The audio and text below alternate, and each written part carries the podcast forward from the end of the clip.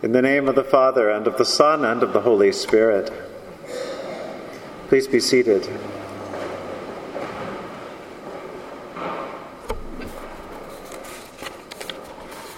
Like a lot of uh, people who, who write things down occasionally, um, I have a number of little book ideas in my head. I'll probably die with most of them in my head.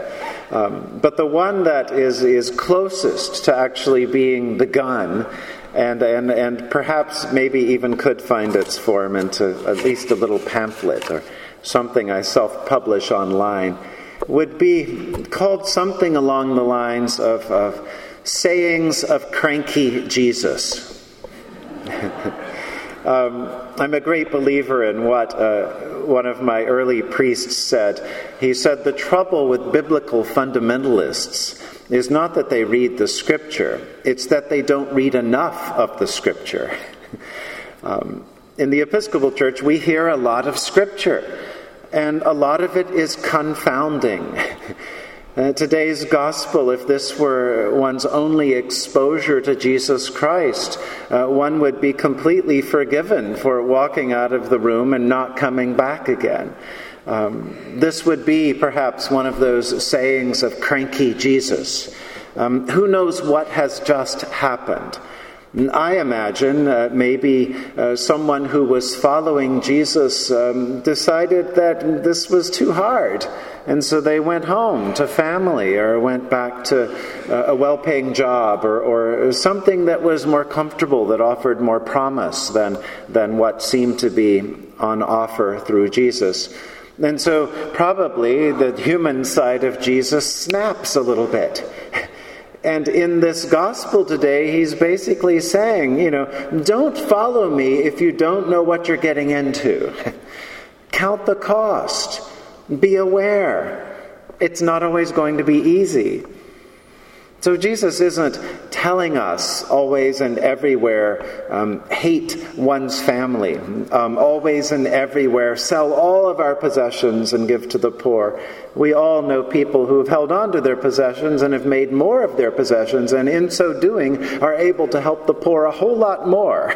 So if you're one of those people, keep on doing what you're doing and remember us at stewardship time. But Jesus is saying there is a cost to discipleship. And that wonderful phrase of Bonhoeffer. For Bonhoeffer, it was the cost of his life. For most of us, hopefully, it won't come to that. But Jesus is inviting all followers, then and now, uh, to be aware of what's before us, to be aware of the cost. He uses the image of the cross, uh, to, to be able to pick up our cross daily to pick up our cross daily. Jesus says, Whoever does not bear their own cross and come after me cannot be my disciple. It's easy to hear those words uh, in an individual's mind's eye. Um, Jesus is talking to me. I need to pick up my cross. Wonder what that would be. And so off I can go in my head, wondering what cross it is Jesus is asking John to carry. But if we look closer at Jesus' interactions with his disciples, with, with strangers um, in Scripture, even in our own experience, Jesus never asks us to carry our cross alone.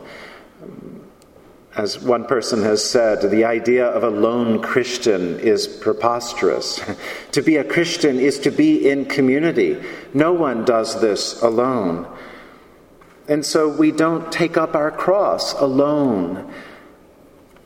We practice taking up our cross together. We fall. It hits us and other people sometimes, but we get up again. We practice in our prayers, we practice in faithful living, and we do it together. Sometimes in popular conversation, that term is used. Um, it's just my cross to bear. Um, someone might speak of an in law as their cross to bear, or, or a boss, or a coworker, or, um, or a nasty commute to work. It's just the cross I bear. we should probably be careful to throw that term away. Um, everyday difficulties are not crosses to bear, they're just part of living. a difficult person is not a cross to bear, no matter how difficult. A cross to bear is something else entirely. The cross to bear is when we attach whatever we're being called to do to the way of Christ. To follow in the way of Jesus means to follow with others. It's not in isolation. It, it, has to do with our being ready and willing to give up our spot for someone else, to, to give up our little bit of privilege, uh, perhaps even to give over rights, even. It has to do with our attempt to put our needs second our desires and our passions on hold long enough to look around and notice, at least, notice the needs of others. How do we become a cruciformed community? That's really the question out of today's gospel.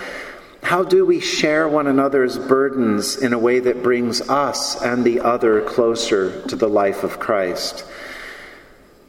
Well, we know lots of obvious and immediate ways.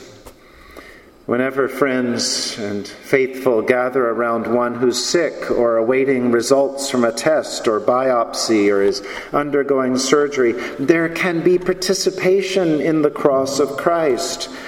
The friends put themselves second and they lift up their friend who's in need when someone dies and the whole community is able to gather around the one who lives on, the cross of Christ is shared. Especially in such times, the cross can feel a little like a lifeboat or a raft, that community of faithful others beginning to be the only thing that keeps us afloat. Whenever we move out of ourselves in a kind of mission, whether it's hammering nails on a work project, or adopting a family after a hurricane, or volunteering to tutor a child, or even writing a check, there's the possibility, if not the probability, of sharing in the cross of Christ. Our lives, in so doing, are reoriented. Our priorities get realigned, and, and the choices we make begin to shift more in line with those of Jesus. In our first reading, we can see that Moses knows a lot about making choices, and he's inviting the whole community of faithful to choose wisely. Moses talks about setting our heart on God it comes near the end of Moses' life in Deuteronomy. He spent 40 years with these people. They're his people, and he loves them. He, he wants them to prosper, he wants them to live. And so he reminds them of what's at stake. If you obey the commandments of the Lord your God, Moses says, by loving God, by walking in God's ways, by keeping the commandments and the statutes and the ordinances, then you shall live. But if your heart turns away, then you shall perish. Before you is life and death, blessing and curse. Therefore, choose life. Love God, obey God, cleave to God. At first, these scriptures about the cross can sound oddly placed in early September but the more we listen to them, they sound exactly like where a lot of us are at the beginning of a new season, a new fall, a new program year.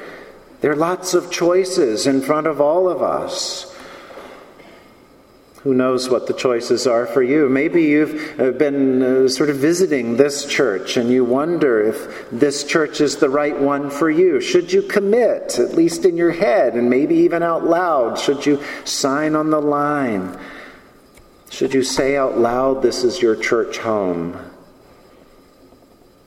Maybe there are others who are wondering if, if this is a good time to, to come back to church, to return again. Um, you can always come home, always, always, always, when home is the church. So know that you're welcome, and we're glad to see you. And maybe there are some whose church home is elsewhere and, and needs to remain elsewhere for good reasons, and yet you like what you see and you feel and you get to know here. Um, well, know that there's a place for you here as well. You are welcome to whatever regard you want this to be another church home. And then there are the troops, the loyal, the tireless but tired sometimes, who are the backbone of this and every parish. You have choices as well. What are you up for this fall? What are you hopeful for? What are you excited about? What will it look for? What will it look like for us to carry the cross together in this new program year? What will it cost? Uh, what will we sing? What will we pray along the way?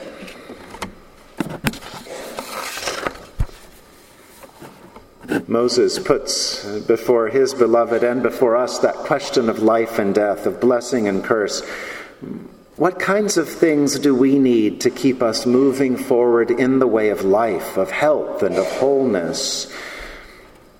What will it take for us to avoid those tempting ways of compulsion or addiction or selfishness or, or just distraction?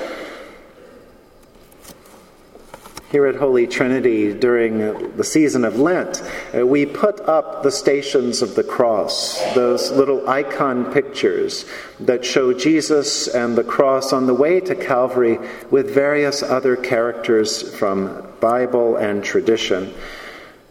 I sometimes look at the corridors and I think, oh, wouldn't it be nice if we had really proper stations of the cross that a, a, local artist could make that would fit this space and this architecture? Wouldn't that be nice? And yet, as soon as I think that thought, I think about how, how it really works well that we have the stations of the cross that go up for the season of Lent and Holy Week, and then we take them down again they work well because we, we notice that they're there. We notice, oh, look, that's new. And oh, look, maybe I didn't notice this person last year. We notice the various people Mary Magdalene, Mary, the mother of Jesus, um, the woman named Veronica, who, who stoops to help with her veil or cloth. We remember Simon of Cyrene, Joseph of Arimathea, and all the others whose names we don't know. During the season of Lent, as we look at those pictures, those icons, we can be in conversation with the various characters. Who would we have been along the road to Calvary? Would we have been as faithful as those followers? But then, when those stations of the cross are taken down, we're left with them in our mind's eye and then it's for us to replace them, not on the wall, but in the world. Where can we be like Veronica and stop what we're doing to offer help to the one in need? Uh, when can we be like Joseph of Arimathea and give generously and lavishly to someone or something in need? When can we be like all the others who so faithfully accompanied Jesus to the cross? How much more ought we be able to, to faithfully accompany him, knowing how it ends and begins again with resurrection, with joy, with new life again and again and again and again? Friends in Christ, as we move into a new fall, a new program year at this church, mm, I invite all of us to recommit to the way of the cross. May we pray for each other. May we support each other. May we give on behalf of each other. May we grow in faith with each other and continue to walk together in the shadow of the cross of Christ until we see God face to face. In the name of the Father, and of the Son, and of the Holy Spirit.